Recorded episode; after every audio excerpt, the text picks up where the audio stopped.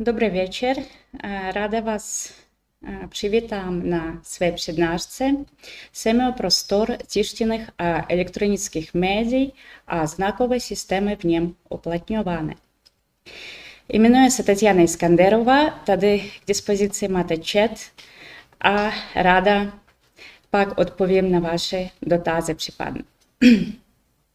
Takže začneme tím, že vám a, m, představím strukturu dnešní přednášky. A začneme teoretickou látkou, podíváme se na základní pojmy a termíny, takové jako jsou semiotika, znak a kód, unilaterální a bilaterální pojetí znaku.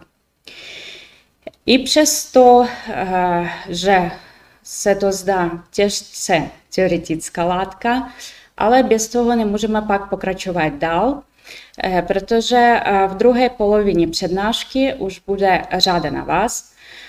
Budeme dělat praktic, praktický rozbor různých mediálních pořadů nebo příkladů. Především jsou to videospoty, jsou to zpravodajské znělky a se znalostí teoretické látky pak budete moct pokračovat do té části zajímavější, čili do té praktické části. Takže začneme základními pojmy.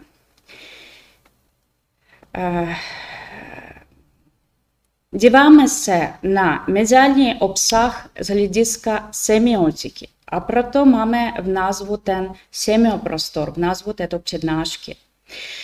A proto je důležité představit vám, co to je vůbec semiotika a odkud máme ten obor. Tak, semiotika je nauka o znacích a znakových systémech. Takže znakem v podstatě za znak může být považováno cokoliv, co máme kolem nás.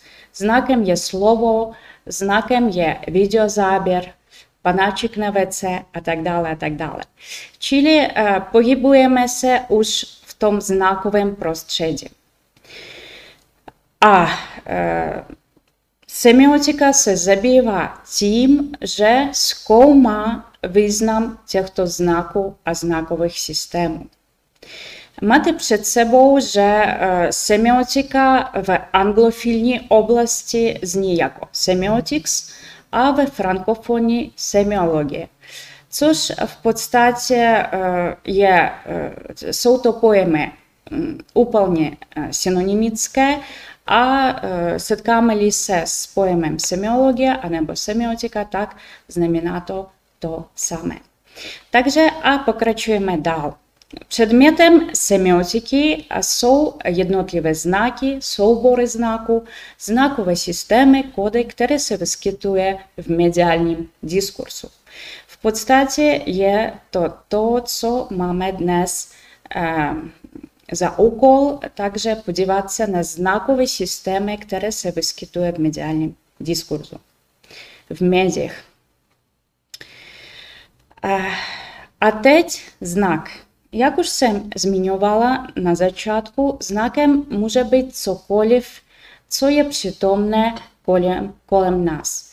Ale proto, aby z toho něčeho se stal znak, tak je důležité, aby toto něco splňovalo následující podmínky. Za prvé, musí být smyslově vnímatelný. Co to znamená? Takže tento znak může, musí být buď slyšet, nebo vidět, nebo musí být cítit. No, například panáček na vé cé je to znak, znamená to, má to určitý význam. A nebo kterákoliv dopravní značka je také znak, vidíme ji, vnímáme, takže smyslově vnímatelné. Tak dále. Odkazovat k nějaké skutečnosti a odkazovat k nějaké představě. Buď k skutečnosti nebo představě. Także znak nie musi odkazywać poza na niejką skuteczność jako obiekt reality. No, na przykład znakiem jest słowo stół, także odkazuje na určitý obiekt reality, mamy ten stół przed sobą, a słowo stół jest w tomto przypadku znakiem. Ale znak také może odkazywać k určité przedstawie. No, na przykład rzeknął poem ideologia, anebo cyt, anebo láska. Także są to poemy, które nie są obiekty, ale jest to nieka przedstawa, ale to słowo, to słowo filozofia na przykład, také je považováno za znak. Také je považováno za znak. Takže těch znaků je spoustu a typologii znaků rozebereme trošičku později. Teď se vás zeptám, ti, kteří jsou přítomné, už rozumíme tomu, co to je znak. Je to jasné, nebo potřebujete nějaké další příklady? Připomenu, že máte tady chat, takže pokud alespoň někdo pošle smajlík, tak, tak už budu vědět, že vím, víte, o co se jedná už.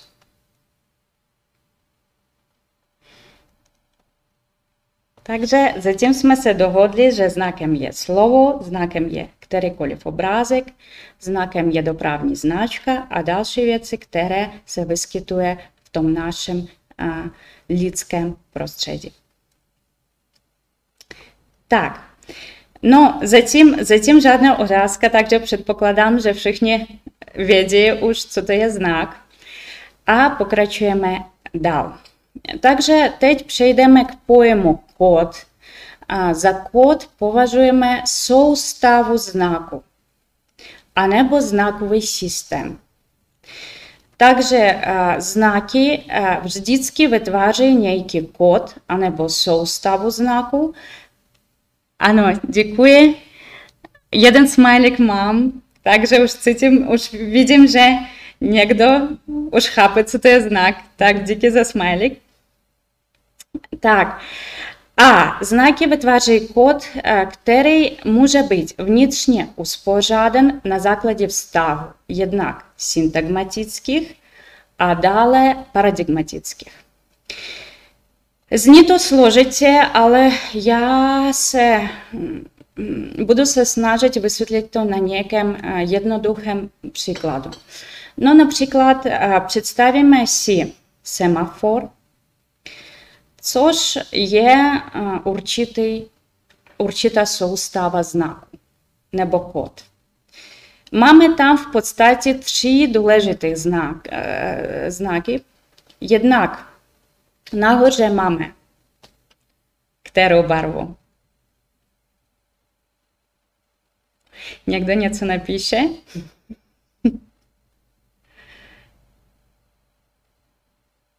Tak. No, před sebou mám jednu studentku, takže červenou, ano.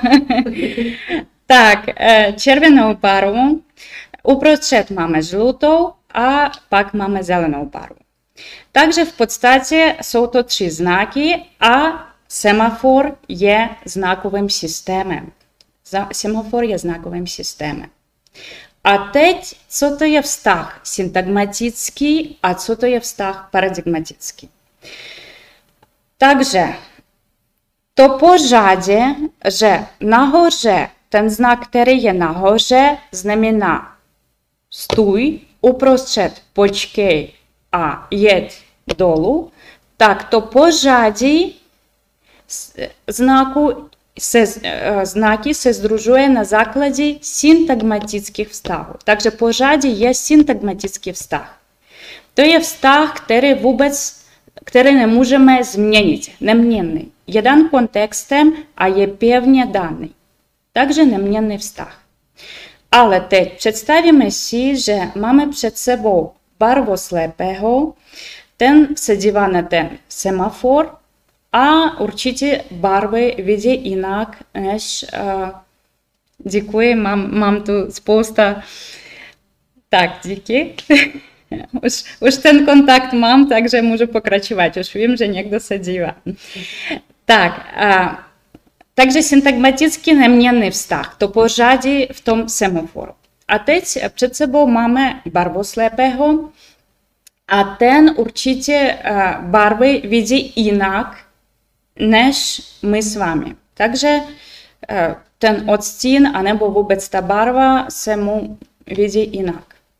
Takže ten odstín barvy a to, pož, a to místo, na kterém je ta barva přítomna, odstín a, pořad, a, a místo, je vztah paradigmatický. Čili znamená to, že paradigmatický vztah je to, co nemusí být stejné pro všichni. Paradigmatický vztah je to vztah, který umožňuje jednu jednotku vyměnit za tu druhou jednotku. Ale díky syntagmatickému vztahu budeme vědět i přes to, co znamená tento znakový systém.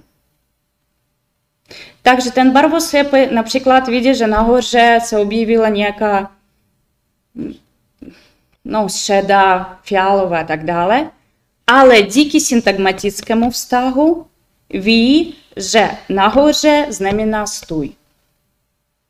Takže paradigmatický vztah je nezávislý a jednu jednotku v paradigmatickém vztahu můžeme vyměnit za jinou jednotku. Vysvětlím to trošičku jinak. Takže slovanský jazyk, takový jako čeština, je považován za paradigmaticky uspořádaný jazyk, na rozdíl od angličtiny.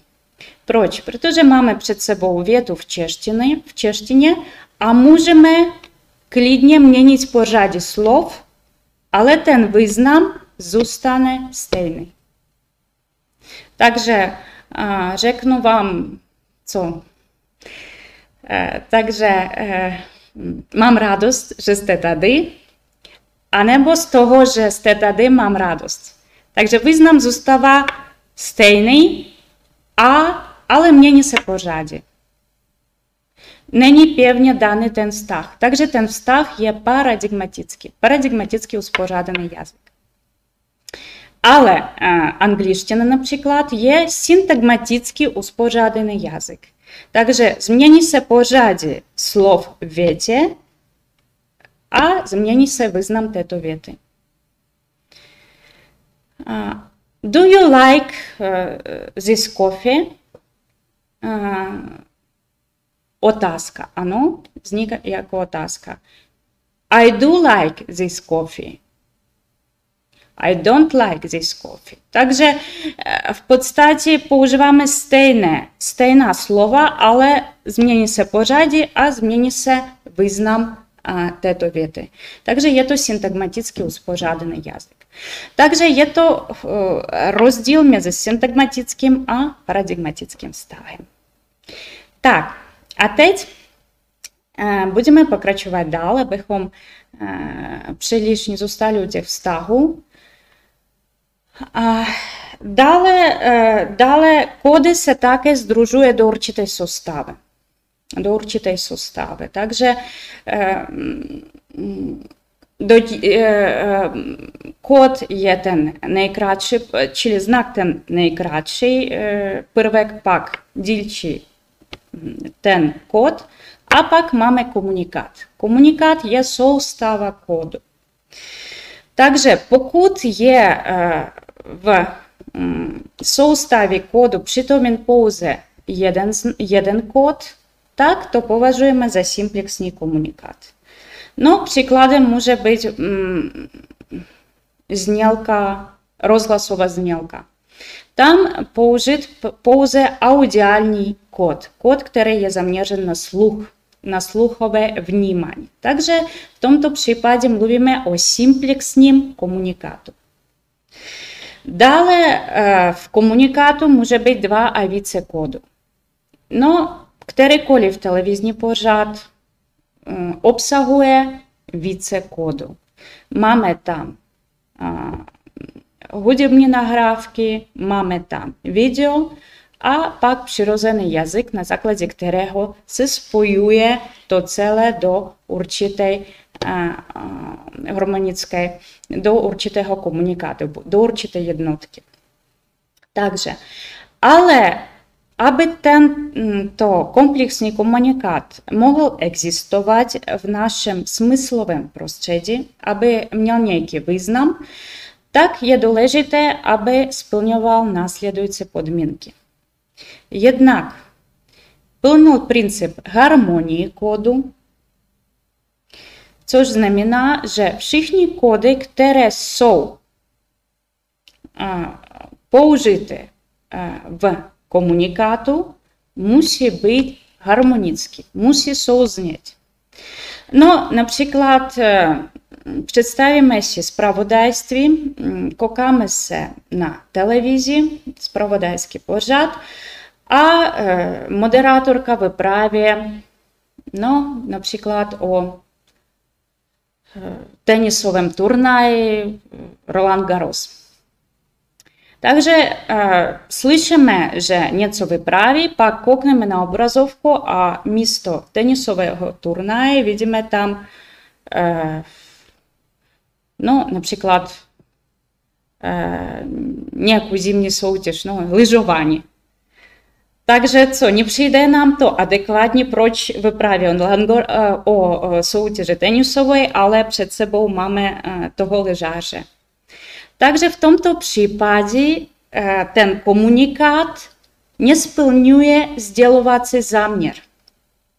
Je v rozporu s principem harmonie kódu a další existence toho, tohoto komplexního komunikátu už není možné. Takže je to první podmínka.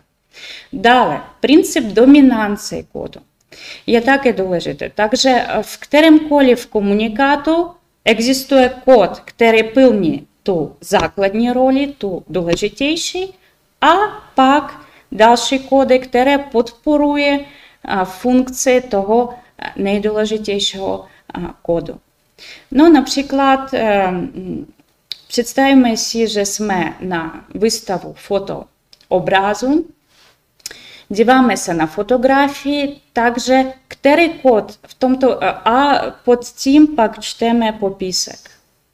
Takže který kód podle vás v tomto případě dominantní a který naopak ten podpůrný?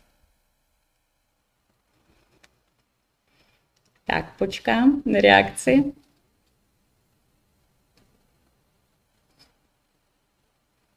Takže dominantní určitě je ten obraz, ten, to, to, co je to, co vidíme, ale pak přečteme popisek a přirozený jazyk je ten tím podporujícím, podpůrným pomocným kódem. Ale co se týče mediálních obsahů, tak určitě v tomto případě většinou přirozený jazyk plní ten, tu rozhodující dominantní funkci. Takže to je druhá podmínka, na základě které se, se združuje kódy do komplexních komunikátů, včetně těch mediálních komunikátů.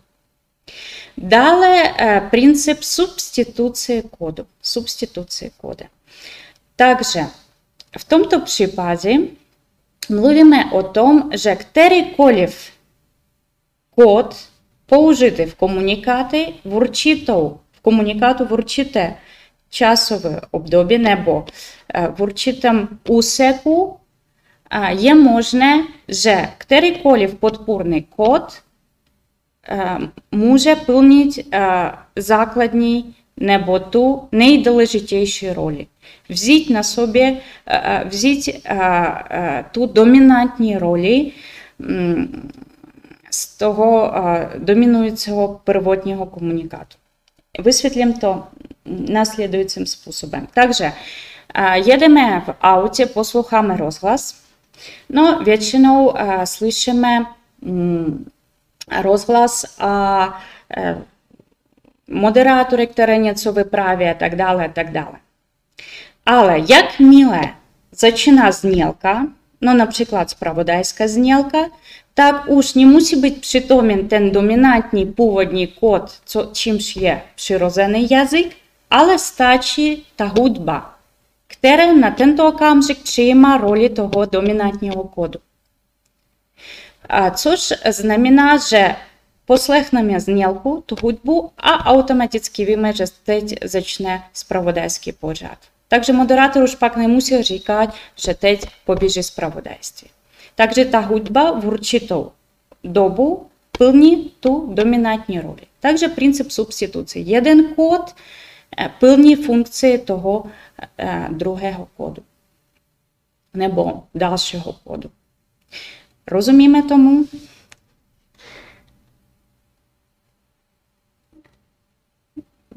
Ne, nevidím, kolik vás je, ale dobře, takže teď začne látka, která, která už nás pomalu přibližuje k tomu praktickému rozboru.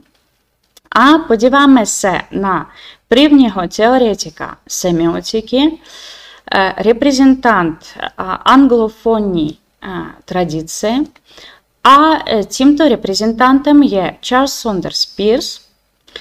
V podstatě patří k prvním lingvistům nebo k praotcům semiotiky, ale z jeho látky nebo teorie vycházím i v současnosti a na základě jeho teorie pak analyzujeme i současné mediální obsahy. Takže teď máme zase znak, ale máme klasifikaci znaků podle Peirce. Teď dávajte, dávajte obzvlášť pozor, protože, protože na základě této klasifikace pak budeme, budeme uděláme první analýzu, která, která vyskytne za chvilku. Takže podle Peirce existuje jednak ikonický znak, ikonické znaky. Ikonický znak vždycky podobá se objektu, na něhož odkazuje. Na něhož odkazuje. Je to fotografie, je to filmový záběr, je to panáček na vé cé, anebo takový roztomilý obrázek. Takže je to ikonický znak. Podobá se objektu, na něhož odkazuje. Dále máme znak indexický. Indexický. Takže za indexický znak a, považuji, a, to je něco, indexický znak je vždycky přítomen v blízkosti objektu, na něhož odkazuje. Nebo, nebo má přímou souvislost s objektem, na něhož odkazuje. No, například máme před sebou koš, a víme, že je to indexický znak ohně. Indexický znak ohně. Takže, jakmile uvidíme koš, tak můžeme předpokládat, že někde, někde je oheň, protože je přítomen v blízkosti anebo je v přímém spojení s objektem, na něhož odkazuje. Takže v podstatě, anebo ještě jeden příklad. Představíme, že jsme s vámi u doktora, u lékaře a chceme zjistit, co nám je. No, máme zvýšenou teplotu, pokašláváme a doufáme, že to není covid, že jo? Takže přijdeme za doktorem a ten se nás pak ptá. Takže kde to začalo? Jestli máte zvýšenou teplotu teď, nebo jestli máte rýmu a tak dále, a tak dále. Takže příznaky té nemoci jsou indexické znaky. Indexické znaky, na základě kterého, kterých pak ten doktor určí ten, tu diagnozu. Takže diagnoz je objektem diagnoza a indexický znak jsou příznaky, které jsou, které jsou v přímém spojení s tímto objektem. Takže je to znak indexický. Přímo spojení nebo přítomnost blízkosti tohoto objektu. Poslední znak je znak symbolický. Takže před sebou máme влайку, což je typický příklad symbolického znaku. Takže symbolický znak není v blízkosti objektu, na něhož odkazuje, nepodobá se objektu, na něhož odkazuje, ale význam symbolického znaku je tvořen na základě konvence, na základě určité dohody. Takže začnu z jiného symbolického znaku. Slovo je vždycky symbolickým znakem. Slovo v přirozeném jazyce. Takže v minulosti se dohodlo, no, například uživateli slovanských jazyků češtiny se dohodli, že určité slovo v češtině bude znamenat určitou věc. No zase se vrátíme k tomu stolu. Takže stůl znamená v češtině určitý objekt reality, který plní určitou roli. No, můžu na to postavit skleničku, položit telefon, papír a tak dále, a tak dále. Takže už víme to spojení, to slovo a ten objekt reality. Automaticky víme, co to znamená a že to spojujeme už automaticky. Ale proto, abychom mohli spojit to slovo stůl a ten konkrétní objekt reality, tak je důležité, abychom se naučili konvenci, na základě kterých byl vytvořen tento jazyk. Takže důležité je vědět význam, na kterém se dohodli první uživateli jazyka, a ten význam pak stal, se stal sociálně závazný. Takže dohodlo se v minulosti, vaši předci se dohodli, podle přízvuku poznáte, že jsem také slovanské skupina, ale trošičku z jiné. A dohodli se, že stůl v češtině bude znamenat určitou věc.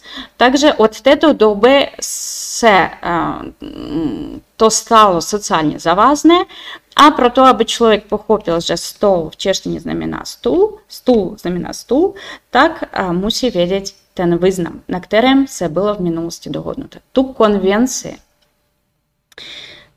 Teď, pokud zase pohybujeme v rovině jiného jazyku, v němštině, tak stůl znamená stůl. Před sebou mám studentku, která ví němštinu, takže slovo stůl znamená v němštině asi židle, že jo? Stejně jako v ruštině to bude židle. Takže, takže v podstatě jsme v jiné konvenci, v jiné dohodě a ten symbolický znak i přesto, že má stejné zvukové spojení, znamená jinou věc. Takže musíme vědět konkrétně pravidla určitého jazyka, abychom mohli pochopit význam symbolického znaku. Tak, před sebou zase máme vlajku, což je také symbolickým znakem. A proto, abychom pochopili, kterému státu patří která vlajka, máme tady Spojené státy americké, máme to spoustu vlajek, ale musíme vědět, k kterému státu to patří a konvenci nebo na, který, která vlajka byla dohodnuta, že bude patřit kterému státu. Takže předtím se to musíme naučit. Tyto pravidla, tyto významy a tak dále. Takže symbolický znak je vždycky, vždycky konvenčně závazný. Musíme vědět pravidla a musíme naučit škálu významu, abychom mohli se klidně pohybovat v té symbolické rovině. Tak, a teď se dohodneme, že kterýkoliv přirozený jazyk je symbolickým kódem, symbolickou soustavou, soustavou znaku. Также символический код. А ten uh, теоретик uh, Пирс дал, наверное, uh, uh, к той классификации знаку придать и визнаmovые категории, небо феноменологической категории. Наверное, различовать в ровинах uh, знаковых, однако категории примарity, Prvost, v překladu, v pálkovém překladu, ale mně se líbí spíš ta primarita, anebo first nest v angličtině. Dále kategorie sekundarity, druhosti, secondness, a další kategorie je třetost, thirdness, a nebo tercialit. Primárnost, primárnost. Takže co to je za kategorie? Primárnost je způsob existence takový, jako je, je bez vztahu k čemukoliv jiného. Takže pokud jsme v rovině primarity, fenomenologické rovině primarita, tak v ní máme skutečnost bez vztahu k čemukoliv jiného. Также к примарите падши především индекс, индексицкий, о, иконицкий, омлам се, иконицкий знак. Также подиваме се на образек, а автоматически виме от соседна. Также е там притомна та, а, то безпростřední внимание. Подоба се тento объект, подоба се е, тento образек объекту, на него ж отказує. Также не мусиме mít zkušenost, abychom poznali, oč se jedná, anebo se naučit nějaká pravidla a konvence, abychom pochopili, co ten znak znamená. Takže v primaritě se rodí vždycky ikonický znak. Tak, další kategorie je sekundárnost, secondness, a Та, тата категорія уж є поважована за категорію сравнання, а, а в подстаті тата категорія є категорія наших з вами скушеностей. В секундаріті се роді знак а, індексицький. Також про то, абихом похопили, co, який визнам ма індексицький знак, musíme mít zkušenost s tímto znakem a objektem reality, na něhož odkazuje. No například, vidíme-li ten koš, tak musíme předtím už vědět, že ten koš je následek toho ohně, abychom pochopili, na co ten indexický znak koš pak odkazuje. A nebo lékař musí předem vědět, na co odkazuje určitý, určitý mm, na kterou diagnozu odkazuje určitý příznak nemoci. Ta zkušenost je důležitá. Jinak ten indexický znak vůbec nepoznáme, o co se jedná. A poslední, třetí, terciálnost, thirdness. Tak v tomto případě je to kategorie syntézy, komunikace, reprezentace znaku, ale v terciálnosti se rodí konvenčnost. Takže je to ten symbolický znak. Symbolický znak se vždycky je přitomen v třetosti, v terciálnosti. A proto, abychom věděli, o co se jedná, tak předem musíme vědět pravidla, na základě kterých byl vytvořen význam toho symbolického znaku. Takže a teď na základě těchto kategorií se podíváme, se podíváme na reklamní fotografii z časopisu. No, to je časopisy podobné, nikoliv časopisy, a letáčky spíš určené pro reklamu různých kosmetických prostředků. A právě kvůli tomu, že se člověk, který zodpovídá za vytváření těchto obrázků, neorientuje v tom prostředí primarity, sekundarity, terciality, v těch typech znaků, v tom základu, tak může se stát, že udělá chybu, a my s vámi pokusíme rozpoznat nebo poznat, v kterém případě nebo kdy byla udělána chyba. A podíváme se na první obrázek. Takže vidíme ho, vidíme tento obrázek, jestli ještě někdo přitomen. Takže díváme se na, díváme se na hm, holku, a, která má reprezentovat koncept hravosti. Takže tato slečna a její make-up má být hravý. Otázkou je, může tato slečna reprezentovat hravost v kontextu českého prostředí? Takže je to vidět tento obrázek. Trochu počkám. Takže hravost. Zkusme nejdřív se podívat z toho hlediska primárnosti, z toho ikonického hlediska, bezprostředního vnímání. Ten, tu, tu, ten první dojem. Takže podle prvního dojmu je tato slečna hrava.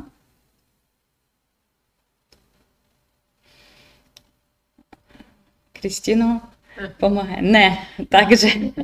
Ne, takže první dojem není, není tam ta hravost. Takže teď jsme v druhé rovině, v rovině naší s vámi zkušenosti a zkusme pochopit, proč ten první dojem, v tom první, z toho prvního dojemu tam chybí ta hravost. Takže podíváme se nejdřív na její účes, na její účes. A, takže a uděláme, uděláme předpoklad, jestli ten účes může být hravý v tom českém prostředí, považovat za hravým. A nebo předpoklad, ke které profesi spíš patří tento účes.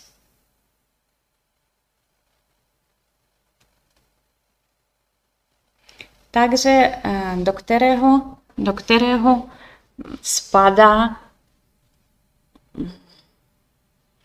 Takže tady má takový ohlazený účes, takovou ohlazenou ofinku a můžeme udělat předpoklad, že no, buď je to nějaká sportovkyně nebo business lady, a, ale ta hravost předpokládám, že tam, tam určitě chybí.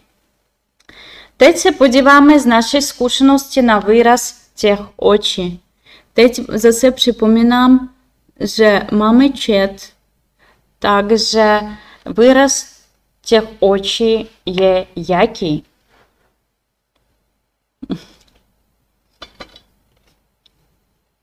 No, už, už asi z toho prvního dojmu víme, že určitě není hravý, ale, ale jak bychom mohli definovat ten, ten pohled?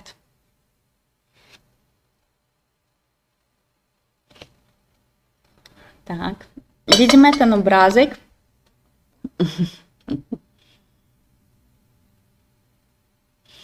Bohužel mě chybí ta, ta zpětná vazba bezprostřední vnímání.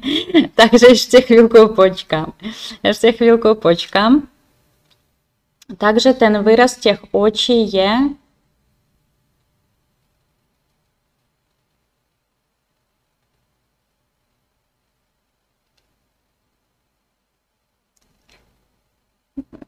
Měla jsem tady dva studenty, které nějak reagovali, takže Nikola.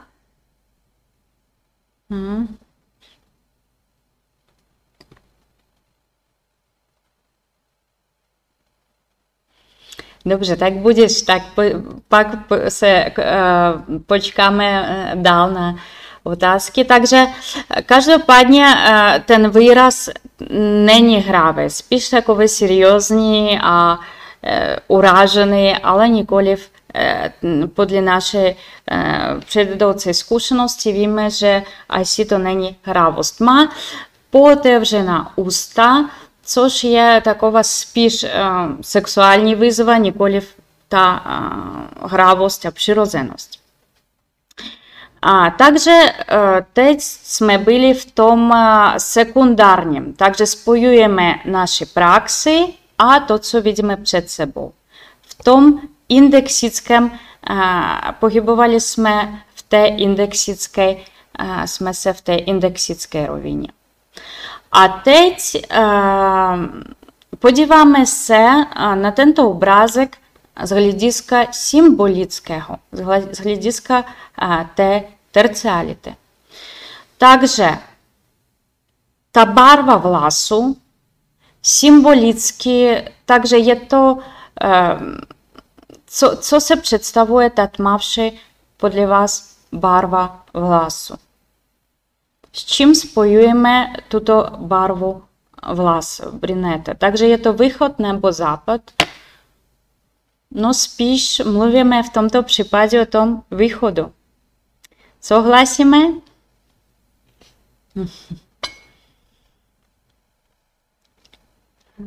Takže spíš mluvíme o tom východu a východ, východ v tom symbolické, v té symbolické rovině znamená spíš záhadu, spíš nějaké tajemství, nikoli v tu hravost. Takže pokud bychom chtěli, aby tato slečna vypadala jako hrava, tak spíš bychom viděli na ní nějaké blondiaty kudrlinky, ano? Nikoli v tmavý, oglázený, takový spíš východní pohled. Dále zase, takže, takže v, v tomto případě vidíme, že tento reklamní obrázek jednak vůbec neodpovídá významně, významově ani té první rovině. Kromě toho, nemá vůbec, nemůžeme spojit s hravostí ani v té druhé rovině, čili v rovině naší s vámi zkušenosti. A třetí rovina také tady chybí, protože v té symbolickém spojení také nemáme pocit té hravosti a především spojujeme tuto barvu vlasu, tento pohled s nějakou záhadou, nikoliv z hravosti. Takže je to ten druhý obrázek, první obrázek, a teď se podíváme na ten druhý. Takže vidíme slečnu, která podle make-upu a všeho musí mít význam něžná. Je tato slečna něžná podle vás? Já nevím, jestli někdo ještě je, ale e, zeptám se. Nevýhodou je, že prostě nevidím, nevidím. Takže tato slečna je něžná, anebo ne. Zase začínáme zkoumat tu primární rovinu, primární e, rovinu toho vnímání. Jestli a, m, první dojem z té slečny je a, něžnost. No, asi, asi těžko, protože v této slečně e, spíš najdeme dravost, nikoli v tu něžnost. Takže bezprostřední pocit propadává ta, ta první rovina. Та іконіцька ровина.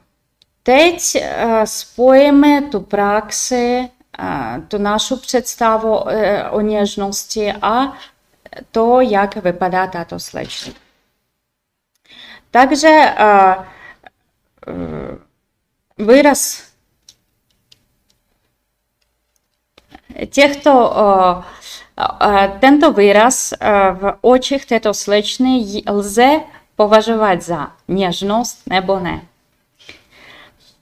No už, už v podstatě jsme pochopili, že asi ten výraz z naší praxe víme, že spíš je to nějaká výzva nebo dravost, nikoliv ta něžnost.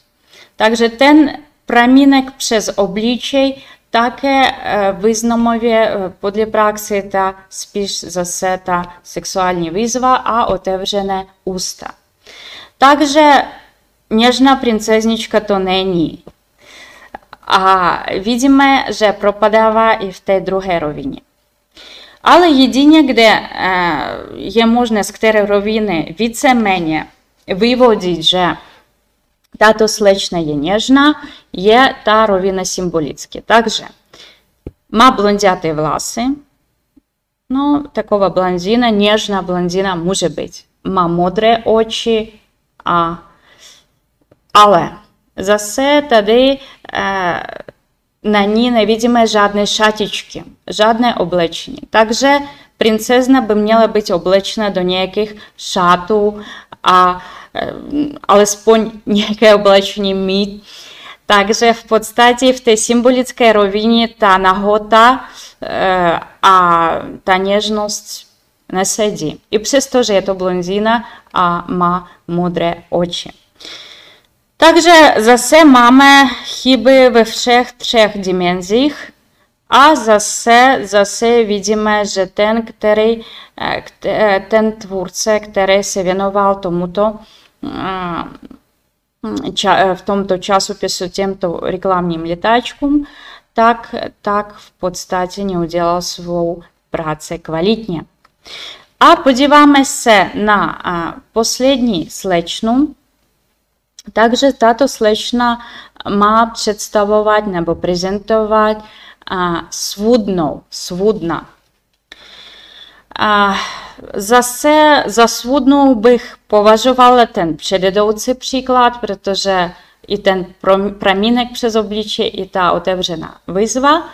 Ale podíváme-li se na tuto slečnu, tak z našeho bezprostředního hlediska tato slečna, no, může být svůdná, ale tak trošičku decentně svůdná, předpokládám. Proč? Protože jednak v té druhé rovině zase zavřená ústa, ten takový spíš pohled, nevím, jestli takže z praxi nevyplývá, nebo z naší zkušenosti, že v tom přitomna ta svůdnost.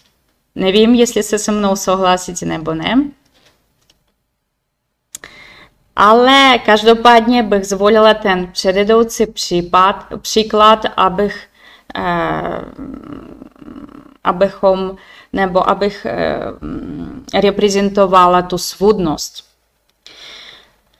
A zase, zase svůdnost v té terciální symbolické rovině. Blonděté vlasy a svůdnost. No, může být, ale spíš bych prezent, eh, představovala jinou barvu vlasu, například no, blondětá a no, třeba zrzavá. No, takže eh, zase trošičku eh, by měl být jiný pohled, ale jinak Jinak víceméně poslední obrázek může sedět, ale zase má chybičky v té první a druhé rovině. Takže to je v podstatě, jakým způsobem aplikujeme, aplikujeme a, typologii znaku na analýzu, semiotickou analýzu konkrétního obsahu.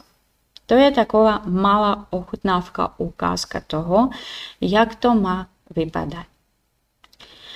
Takže přeskočíme, přeskočíme tu unilaterální rovinu a koukneme se na frankofonní tradici znaku anebo bilaterální pojetí znaku. Takže v předjedoucím případě zakladatelem unilaterálního pojetí je Charles Sanders Peirce a vděčíme mu za typologii znaku a fenomenologické kategorie, z hlediska kterých pak analyzujeme konkrétní obsah.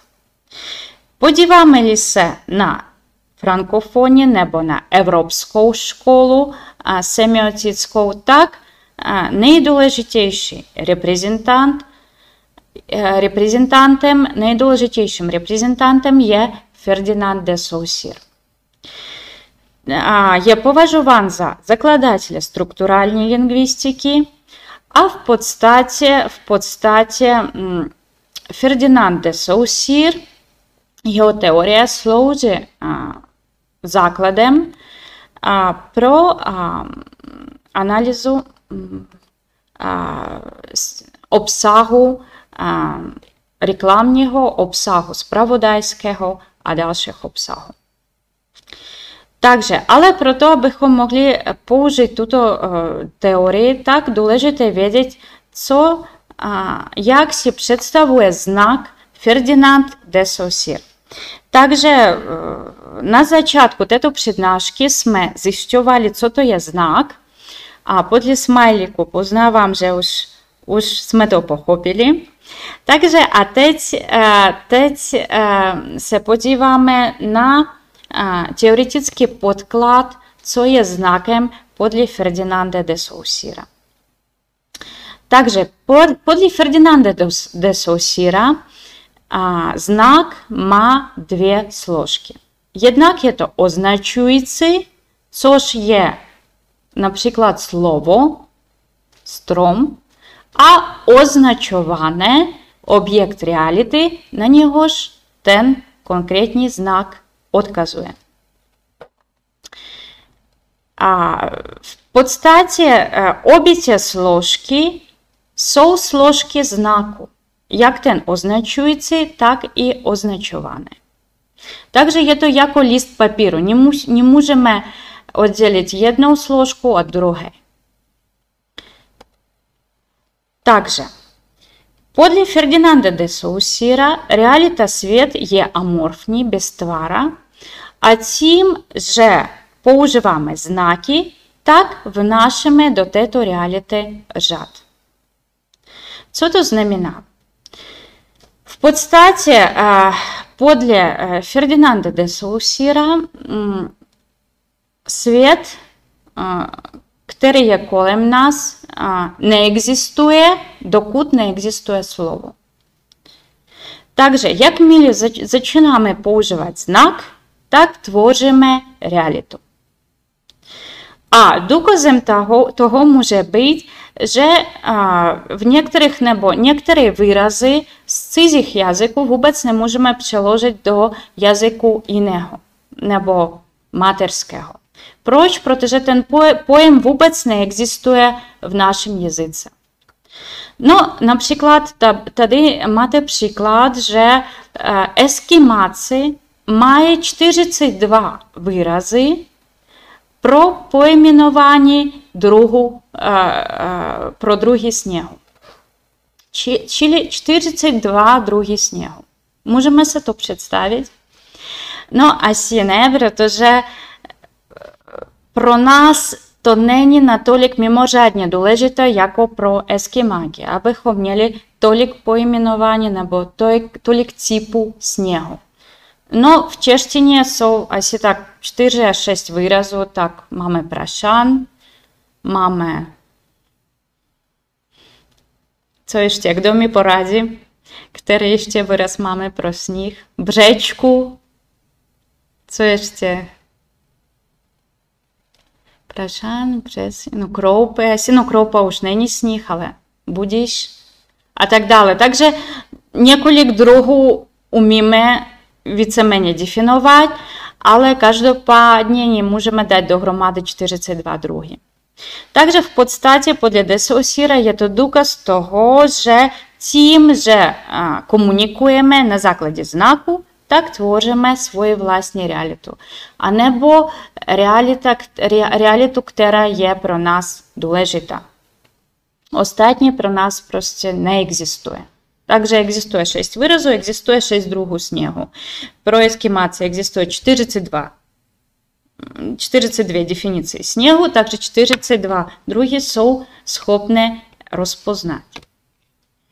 Takže je to v podstatě to, z čeho vychází Ferdinand de Saussure v svém pojetí znaku. Pokračovatelem tradice Ferdinanda de Saussure je Roland Barthes.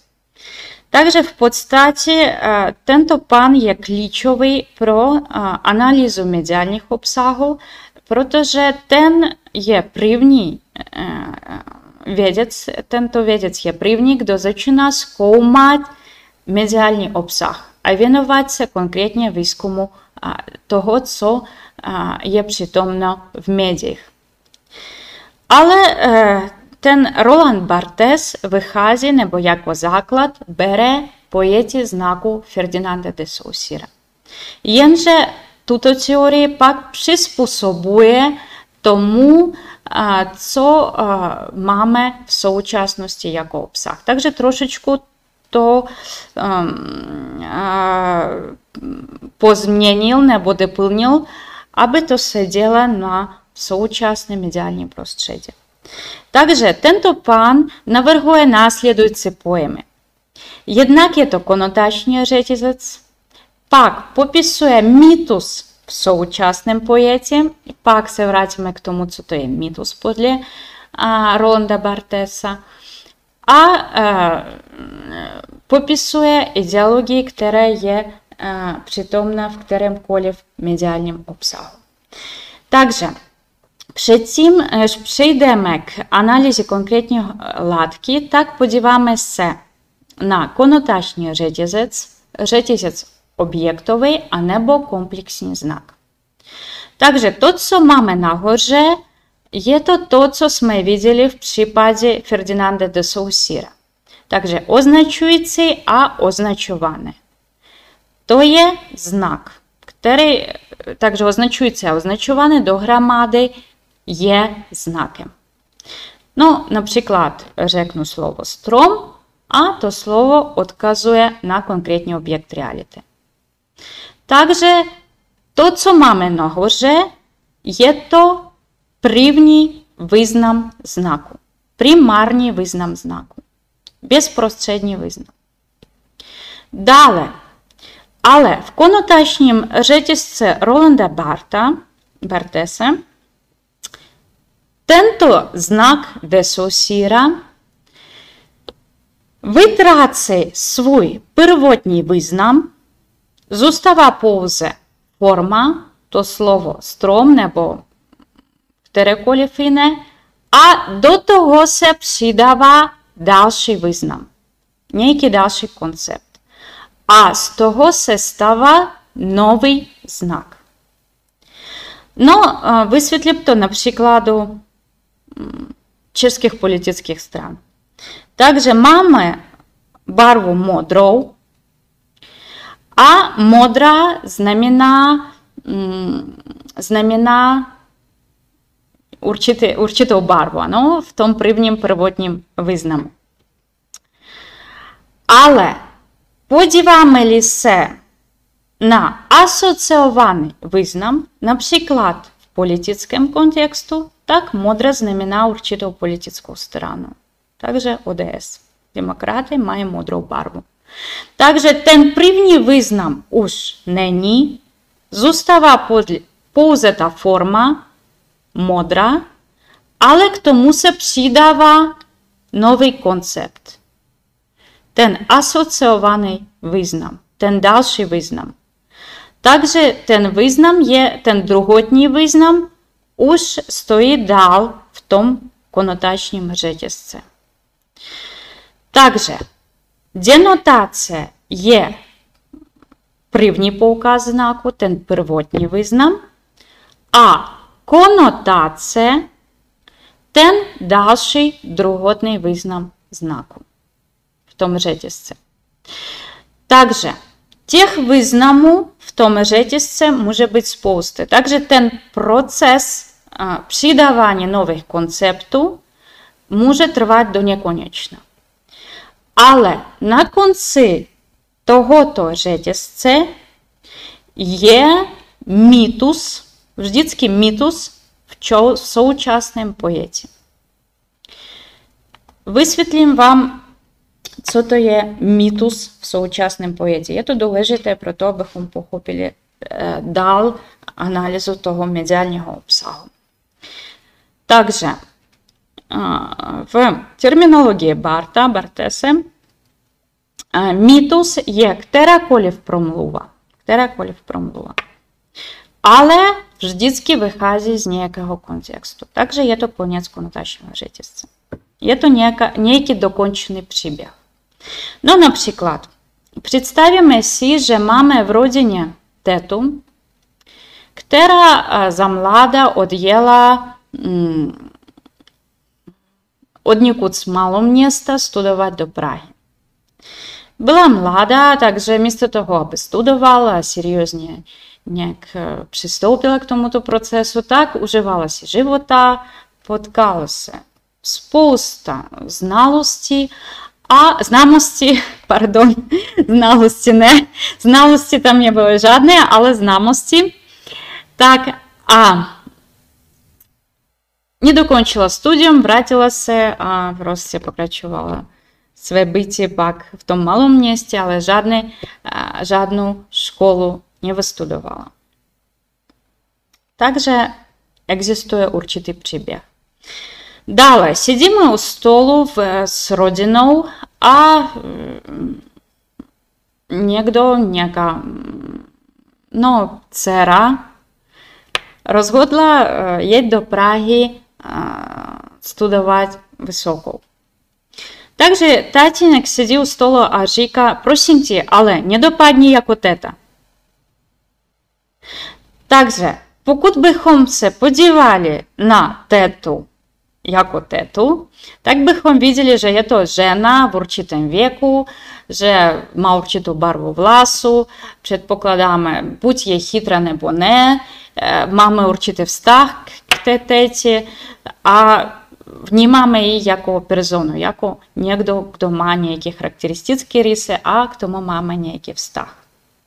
Ale v případě, že nám řeknou, prosím tě, nedopadni jako teta, tak teta už není teta, ale ten příběh, který stojí za tímto, za tímto pojmem, slovem teta. Takže už víme dopředu ten příběh, jak to skončilo, a to používáme pro poučení dalších generací.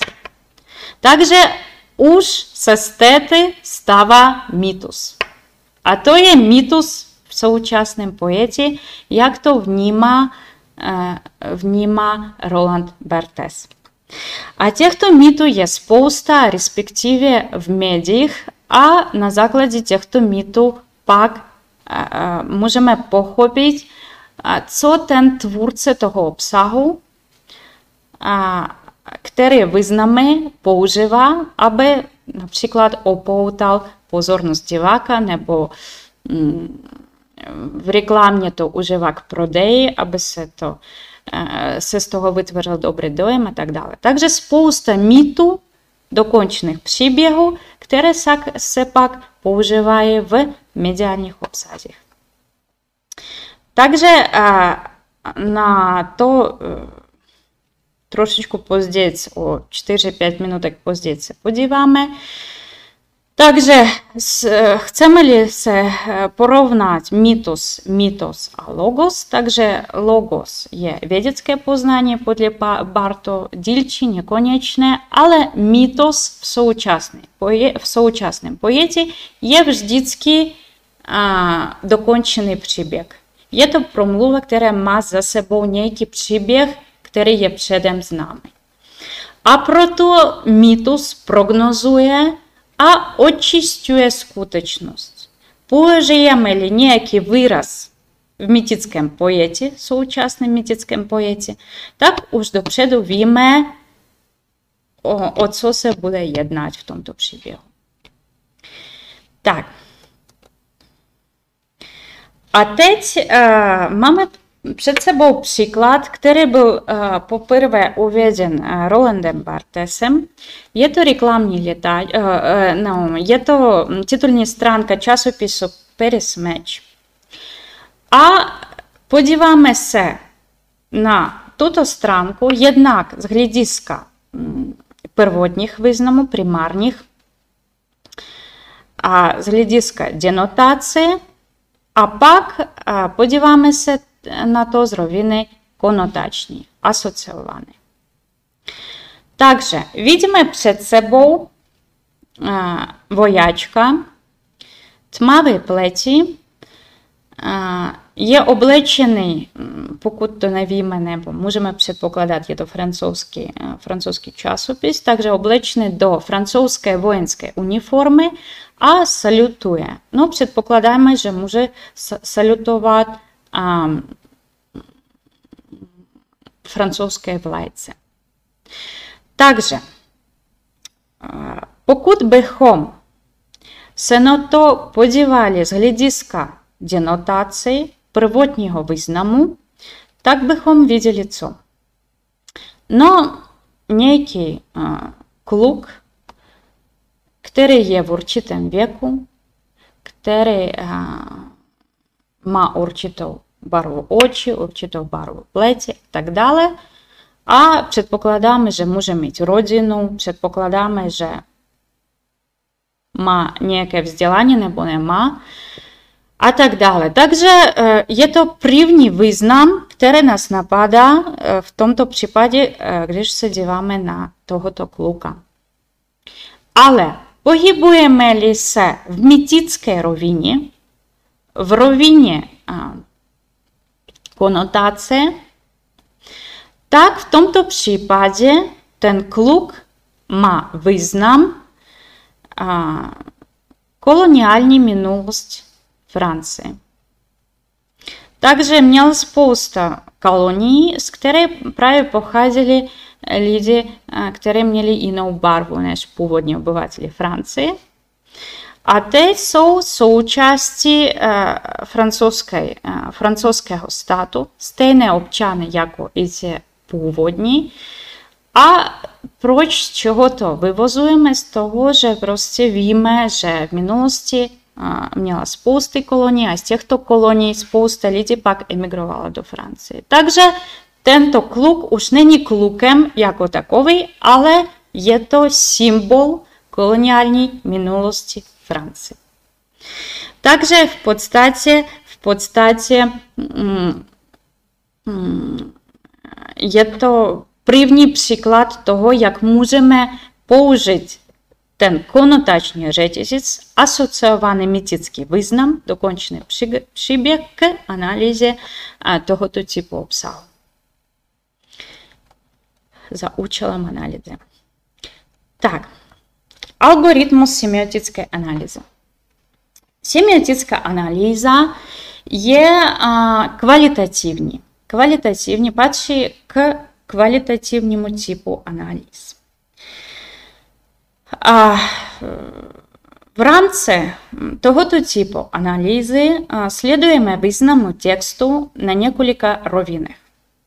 Jednak využíváme to pro zkoumání lingvistických sdělení, ale také na základě této analýzy zkoumáme vizuální a auditivní prvky. Аудио награвки, а небо а, видео. Кроме того, тенто а, тип анализы може служить яко настрой к анализе миту в соучасному поеті.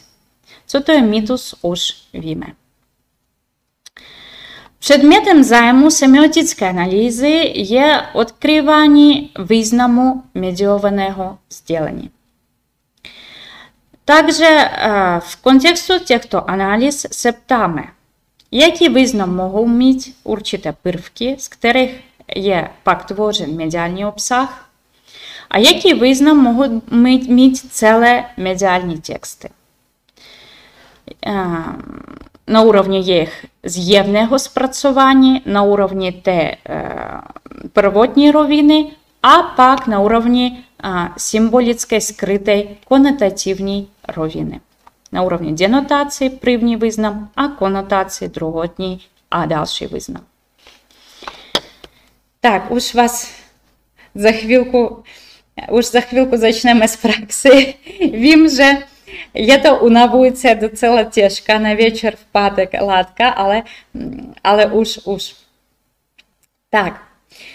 А, chceme li se dívat na mediální obsah z hlediska denotatívního prvotního významu, tak v případě například televizní reportáže se díváme, kdo se v televizní reportáži objevil nebo v reklamě, jak byl oblečen, co přesně řekl a jak dlouho mluvil například. Dále můžeme z tohoto hlediska se podívat na technické kódy. No například použita textové sdělení, vizuální sdělení, pohyb kamery, zvukové prvky a tak dále. Textové prvky, titulky, nadpisy, promluvy reportéru a tak dále. Pak se díváme na druhou rovinu, druhotný význam, konotativní. V tomto případě nás, nás zajímají asociace a kulturně přisouzené odstíny významu jednotlivých prvků. No jako například to, co jsme měli předtím, dívali jsme se na slečnu, která má prezentovat nebo která má být hráva, ale v skutečnosti vůbec nevypadá jako hráva, protože neodpovídá té mýtické rovině hravosti. Dále, významy podmíněny historickými, politickými, společenskými zkušenostmi a zvyklostmi. Takže v podstatě hledáme pak nebo provádíme analýzu prvku z hlediska historicky podmíněných významů. No, například, pokud bychom se dívali na tuto přededouci, na tuto první slečnu, tak by mohla být hráva například někde na východě, kde stačí pouze pootevřet obličej a už si hráva. Nemáš na sobě burku, nemáš na zakryté obličí, tak už si hráva. Takže záleží na kulturní podmíněnosti toho, jak, jakým způsobem se díváme na obsah. No, příkladem může být v časopise jsou vidíme sportovce s dvíženými rukami, znamená to vítězství, úspěch, štěstí, radost a tak dále. To je rovina mýtická, asociovaný význam. Takže podíváme se na reklamu, zase je to uh, převzata z, z bartesovských, bartových analýz. Udělala jsem to z toho důvodu, protože to je ten nejdostupnější, nejsnadnější obsah, na základě kterého se vysvětlit fungování znaku a mýtu v mediálním prostředí. Takže vidíme před sebou reklamu na těstoviny Panzani. No, tato, tato značka je známa. A předtím, než začnu to popisovat, tak zeptám se, jestli podle vás ta značka je italská nebo francouzská? Panzani. No, většinou, ano, většinou napadne, ano, už vidím reakci, taky většinou napadne, napadne že lajka spíš, že je to italská značka. Ale v skutečnosti tomu tak není. Je to francouzská značka, původně francouzská, jenže měla tu správnou reklamu, a proto i v současnosti kohokoliv se tam na tuto značku, tak odpovídá italská. A to samé je všude kolem, kde je i v Americe, v Evropě, kdokoliv, kdo zná tu značku, tak asociace je lineární, takže je to italská značka. A i můj manžel také si myslel, že Panzani je italská značka. Takže a podíváme se na, ten reklamní, na, na tento reklamní obrázek a proč, proč v podstatě z toho máme ten pocit italskosti. Co, co tomu napovídá? Tyto reklamy má podobné. Tady můžeme se s tím setkat, co se týče obrázku. Ale i když se podíváte pak na reklamy tohoto výrobku, tak také budete mít podobné barvy a víceméně uspořádání. Takže nejdřív se díváme z roviny prvotního významu, konotační, a vidíme těstoviny, vidíme omачку, видíme parmezan Panzani, značky Panzani, a vidíme zeleninu, případně rajčaty tam máme, máme další, další druhy zeleniny a tak dále. Dále podklad tohoto obrazu je červený, ale samotné těstoviny jsou zabalené do do síťovej bílej tašky. A pak i barva těch, toho, co vidím jako nadpisy, jsou, je zelený, zelený podklad a bílý název tohoto výrobku. Takže dominující barvy a jediné barvy, které jsou v tom přítomné, jsou bílá, zelená a červená.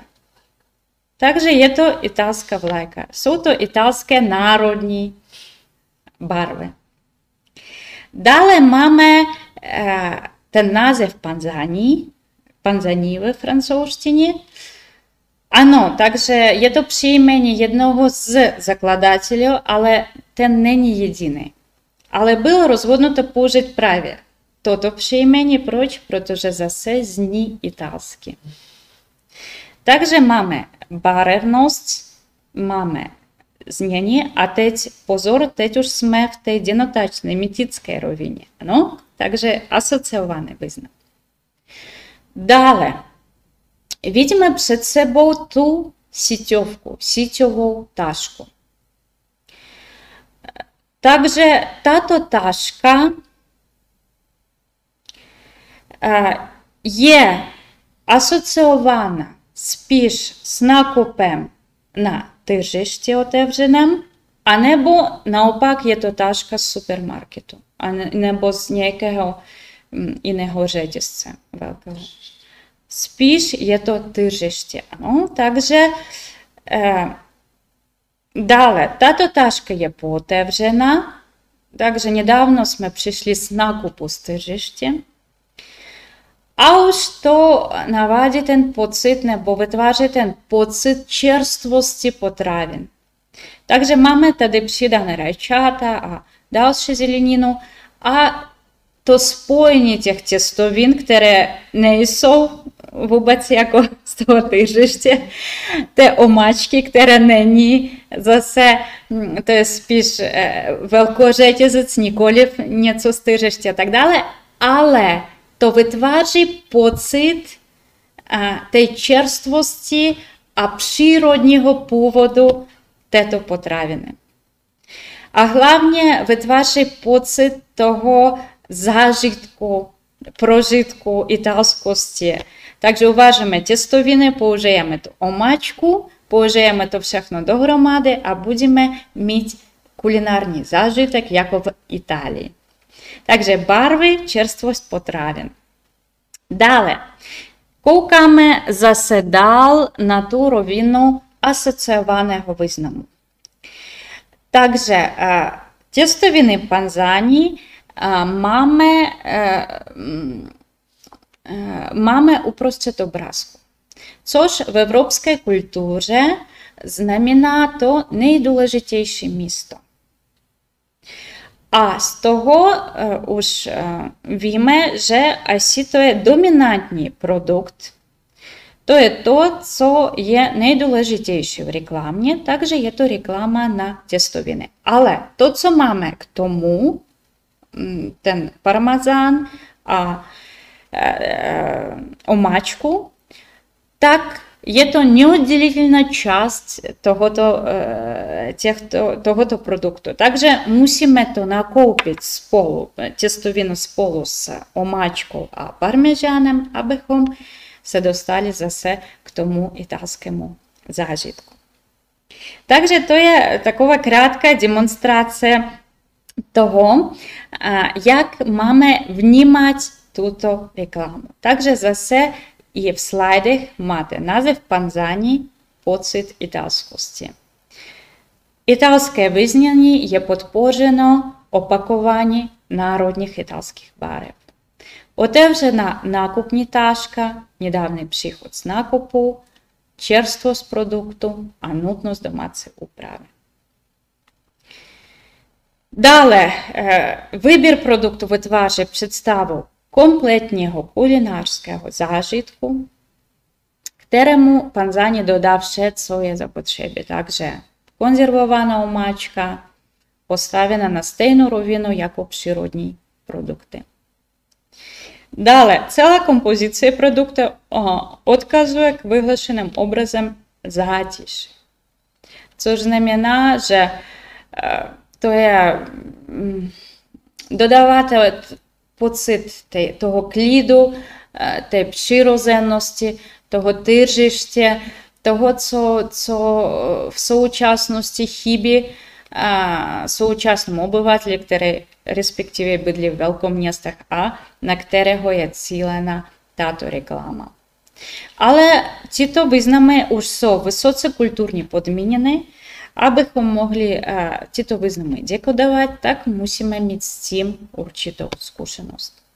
No, alespoň vědět, k čemu byla původně určena ta taška, anebo vědět barvy italské vlajky. Takže kulturně podmíněna. Musíme vědět, co to znamená.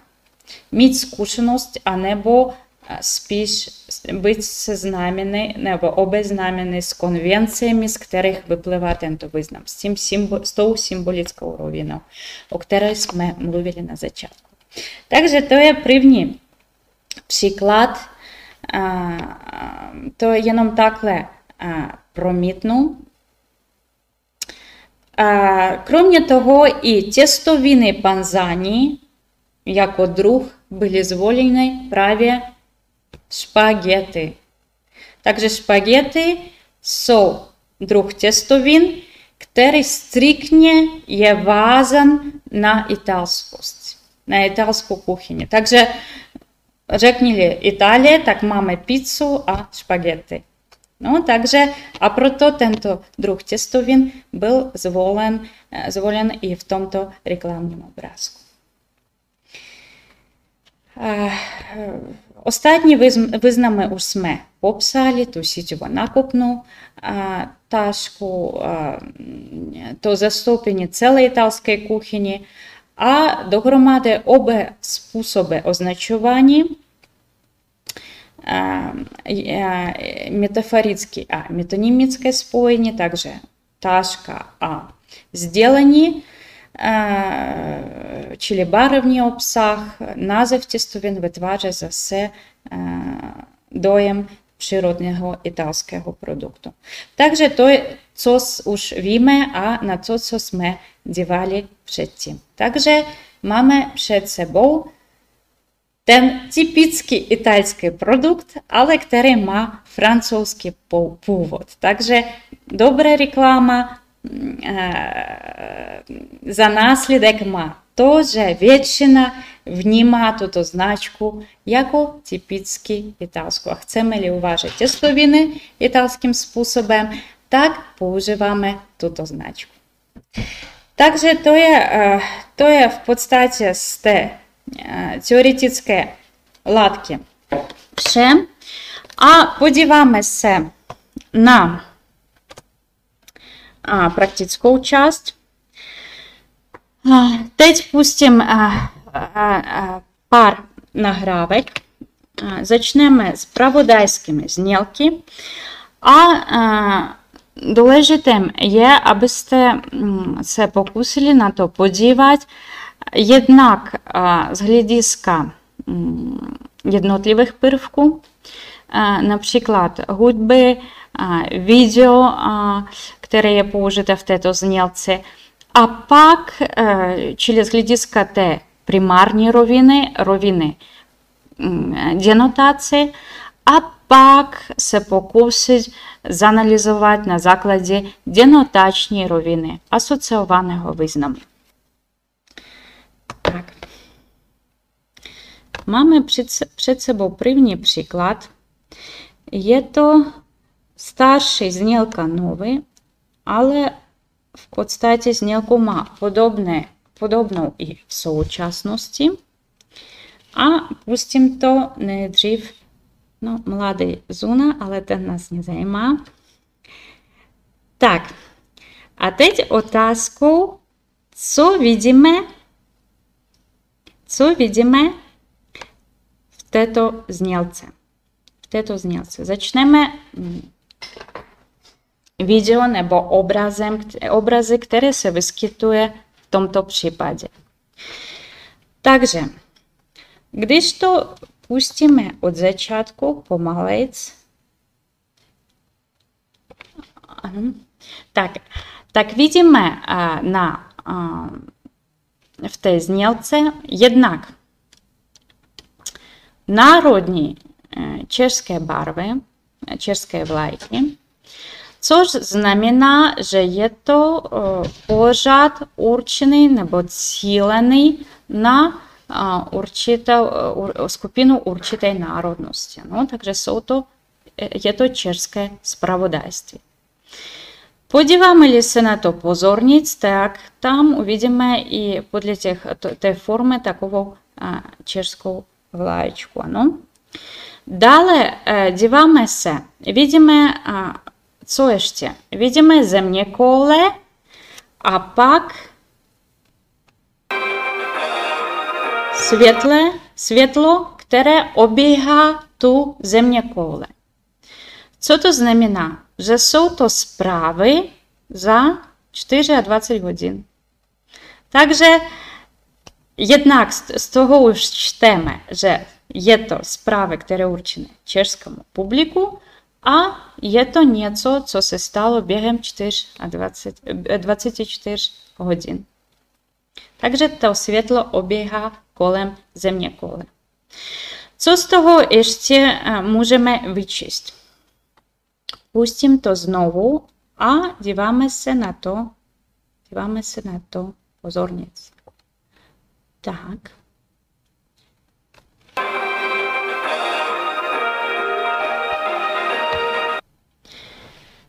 Takže vidíme uh, uh,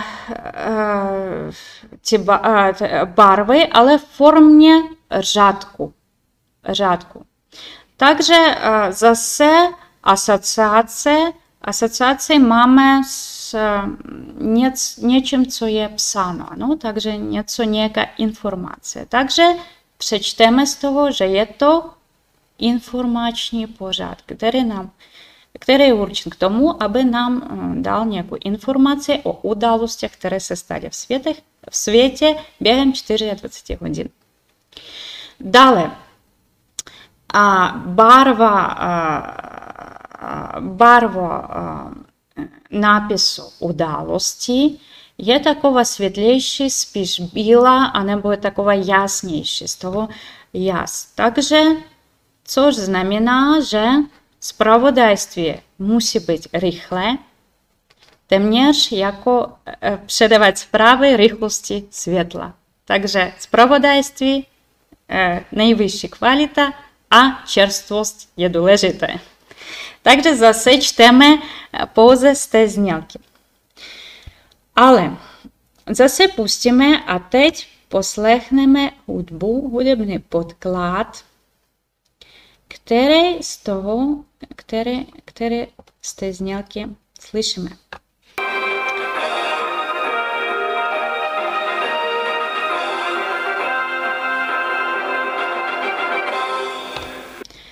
Takže a nejdřív nástroje, které jsou použity v případě této znělky. Nástroje a, slyšíme tam trubky anebo trumpetky. A teď se zamyslíme nad tím, co to je trumpetka v tom historickém významu. Co to znamená? Takže dřív, když pošťák jel a přinášel zprávy, tak používal trumpetku. A nebo, co ještě trubka, trumpetka? Znamená pozor. Takže kterýkoliv signál v autě, také trumpeta. Takže dávej pozor. Je to mimořádně důležitá informace. Takže teď se soustředit a poslechni. Takže trumpeta znamená důležitost. Dále tam v tom slyšíme bubny. No, většinou se ptám zase, jakou asociaci máme s bubnem jako nástrojem, bubny jako nástroj. Takže zase asociace s něčím, co je důležité. Takže v minulosti šli na válku, tak používali bumby, bubny, aby se oznámilo, že začíná válka, takže něco mimořádně důležitého. Видимо же, в тому případě споєння того аудіо, а відеоподкладу є в соузненні, а подивимося на то до громади, так видимо, зase to pustíme, zase to pustíme, že můžeme to popsat, že jsou to справи за čtyři hodiny dvacet hodin určené českému publiku. Справи jsou rychlé, čerstvé a mimořádně důležité. Mimořádně důležité. Takže je to to, co vyčteme jenom z té znělky zpravodajské. Když se orientujeme v tom semiotickém prostředí, v té nudné teoretické látky, která se zdala být na začátku. Dále poslední, k té, poslední komentář k té hudbě, tak je to durová stupnice, durová stupnice veselější, molová je taková smutnější a durová naopak veselější, čili povzbuzuje. Dávej pozor, teď se něco začne. Takže vždycky, když se má přitáhnout pozornost, tak se používá ta durová stupnice. Takže to je případ té první znělky. Ale vidím, že už jsem tady víc než hodinu, tak některé příklady upustím a podíváme se na něco, na něco z toho politického kontextu spíš. Politického kontextu. A nebo, momentík, teď jsem ztratila ten player. Uh, tak, moment. Uh, ten, ten, tak, tady. Uh, ano, uh, omlouvám se za technickou. Um,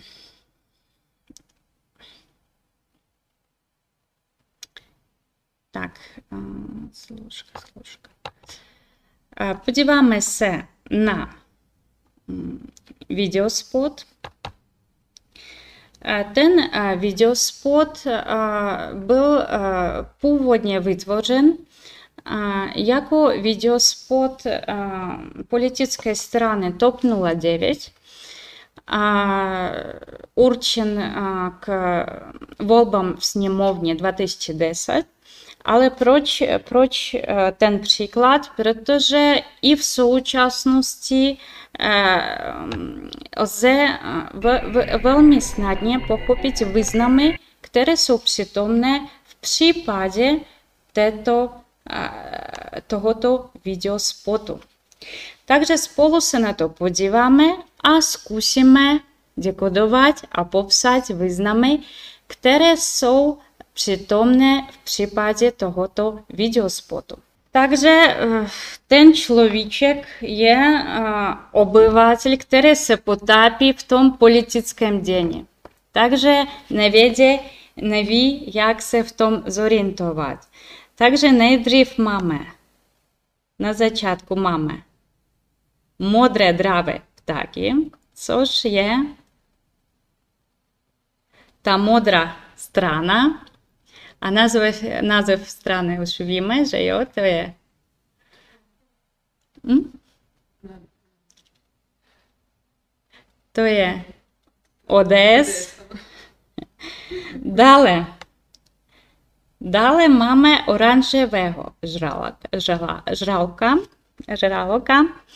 A co to znamená? Takže oranžovou barvu asi víme. Znamená to ČSSD, že jo? Souhlasíme? A podíváme-li se na to pozornic, tak všimněme na tom žraloku pihu.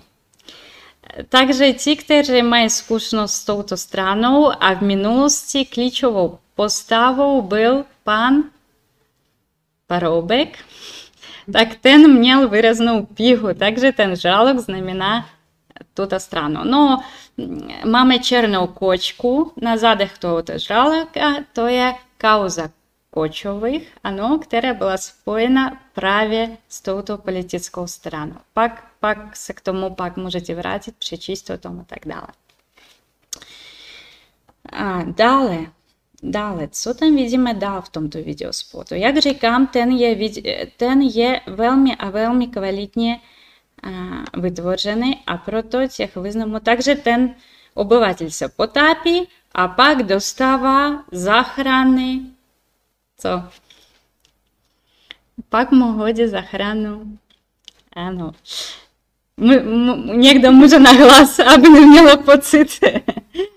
Tak řekni si. No. A co to znamená? Máme tam nápis TOP nula devět, takže zachrání ho toho obyvatele pouze strana TOP nula devět z toho, co máme kolem. Dále. Dále. Pirátská loď. Pirátská loď, zase oranžová barva. Ano. A co se děje na té, co se děje na té lodi? Takže TOP nula devět střílí na tu loď. Zase už víme, o kterou stranu se jedná. A ta loď se potápí. No, takže TOP nula devět v tomto případě vidíte. A pak máme ostrov pokladu. Co se děje na tom ostrovu pokladu? Máme tady nápis Blanka. Takže ten případ je, nebo případ je to také, do, příklad je také dokončený příběh nebo mýtus. A v podstatě v tomto případě Blanka, ne jako už dokončený tunel Blanka, ale jako příklad rozkrádání věřených prostředků. No, jak se s nimi zacházelo. A kdo byl v tom především, tak zase ti modré človíčky. No, už nebudu hovořit, kdo konkrétně, ale už víme, o které straně se jedná a kdo je tím člověkem, který v tu dobu, a, a, v tu dobu a, rozhodoval o tom, kam pak půjdou prostředky z tohoto tunelu Blanka. Takže rozkrádání věřeného, věřených peněz. Dále, ale spadla klec, spadla klec a to hlídá kdo? Ten admirál a ten vůdce strany TOP nula devět. Takže máme Schwarzenberga v tom eh, nejdůležitějším postavení na té lodi a ten je admirál. Tak, díváme se dál. Díváme se dál na významy, které jsou přítomné. Tak. Tak, a teď máme na lodi červené krysy.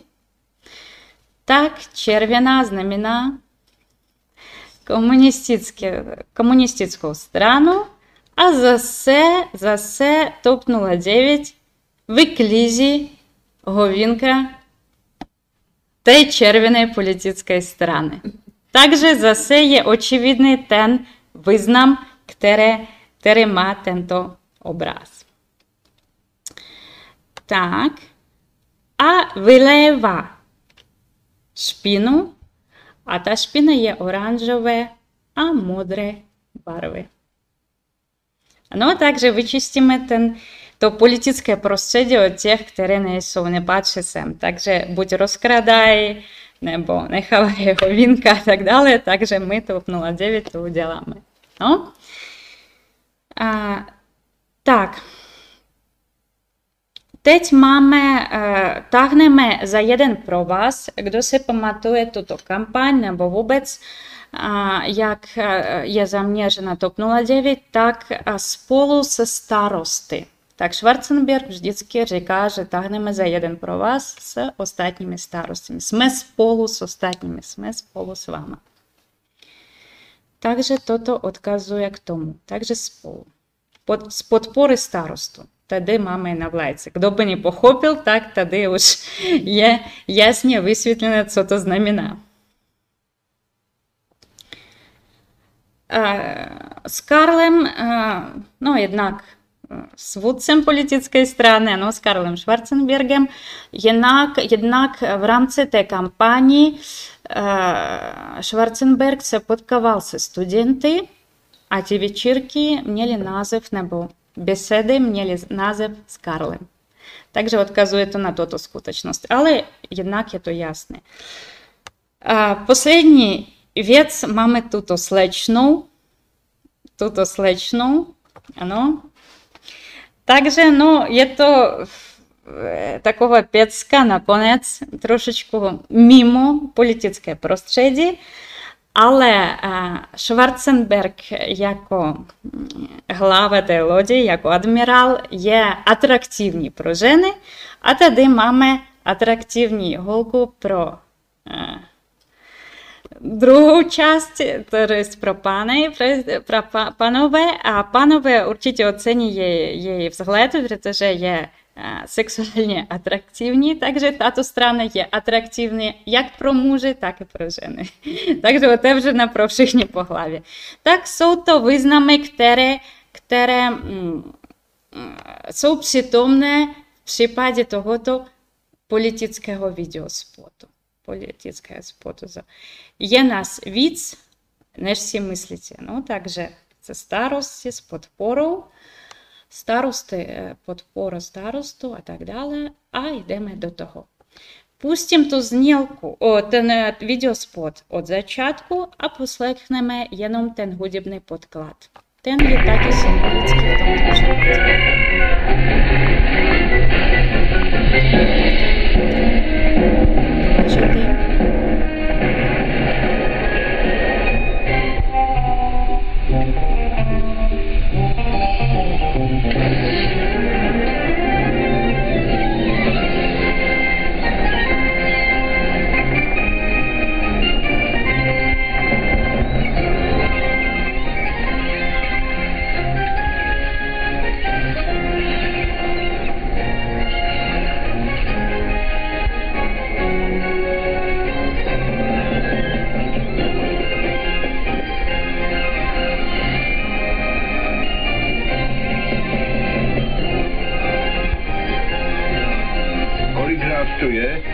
Je nás víc, než si myslíte. A jdeme do toho. Tak, takže když poslechneme tu hudbu, tak jedná se o takovou dobrodružnou hudbu, která je přitomna v kterémkoliv filmu věnovaném, filmu věnovaném dobrodružství. To víme z dětství a to je známo. A dobrodružství vždycky končí čím? Že? Добро витязь, вждицкие звитязи. Также добро топнуло девять звитязей в тех-то глобах. То есть последний вызнам, который я доложитый в контексту этой занятки. Воправду, мамы вид снеж годину, а прото се подиваме на последний приклад. Ті, которые будут уметь, уж се не птам на чет, если некто заустал, ale určitě, určitě, určitě se na to pak kouknete a podíváte se na to a i ostatní politické videospoty a zpravodajské znělky a zprávy a kterýkoliv mediálních obsah může být zanalizován a logicky popsán právě z tohoto hlediska, z toho, z čeho vycházíme ten, ta celá, vychází ta celá přednáška. Takže poslední e, videospot a, a, byl věnován, a to uvidíte sami, pozorně se na to podíváme. Před dvaceti lety jste přišli do svobody, tak ukažte, jak s ní umíte naložit.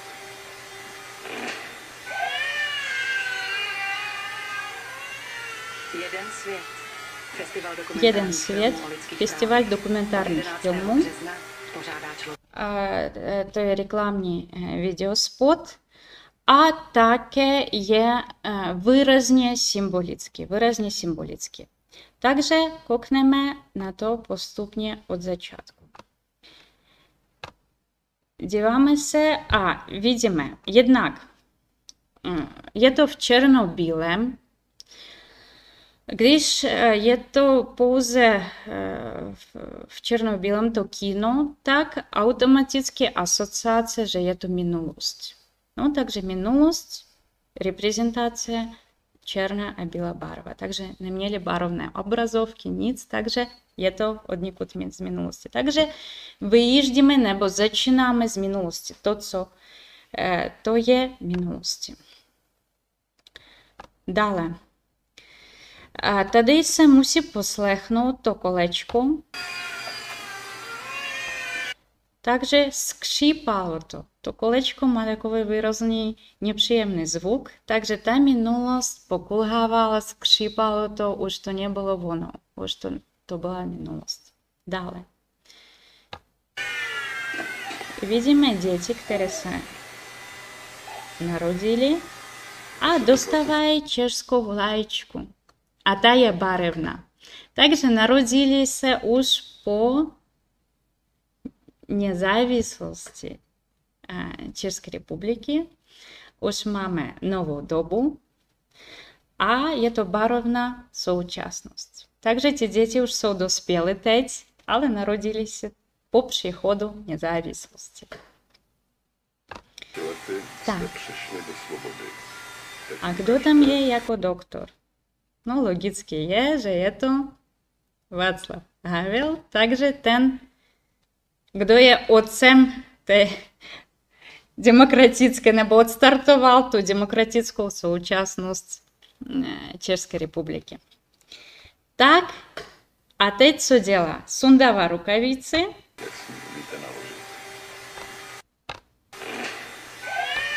A co to připomíná, ten zvuk, když sundává rukavici? Takže například my na, jsme na startu a slyšíme pistole, ten zvuk, a začínáme běžet. V tomto případě a, všichni začínají křičet, takže už máme hlas, tak můžeme mluvit na hlas, protože je to demokracie, už jsme se narodili do toho svobodného státu a ostatní, co to, co skřípalo, je minulosti. Tak, no a poslední věc to, takže a jdeme, a jdeme do toho. Teď je to na vás. Takže takový symbolický videospot. Chtěla jsem, se, jsem vám ukázat ještě další ukázky, ale každopádně pošlu nebo nechám odkazy. A jsem si jistá, že už jste schopni zanalizovat kterýkoliv obsah, anebo podívat se trošičku z jiného úhlu pohledu. Tak, na dnešek děkuji vám za pozornost a hezký večer, příjemný prožitek víkendu. Nashledanou.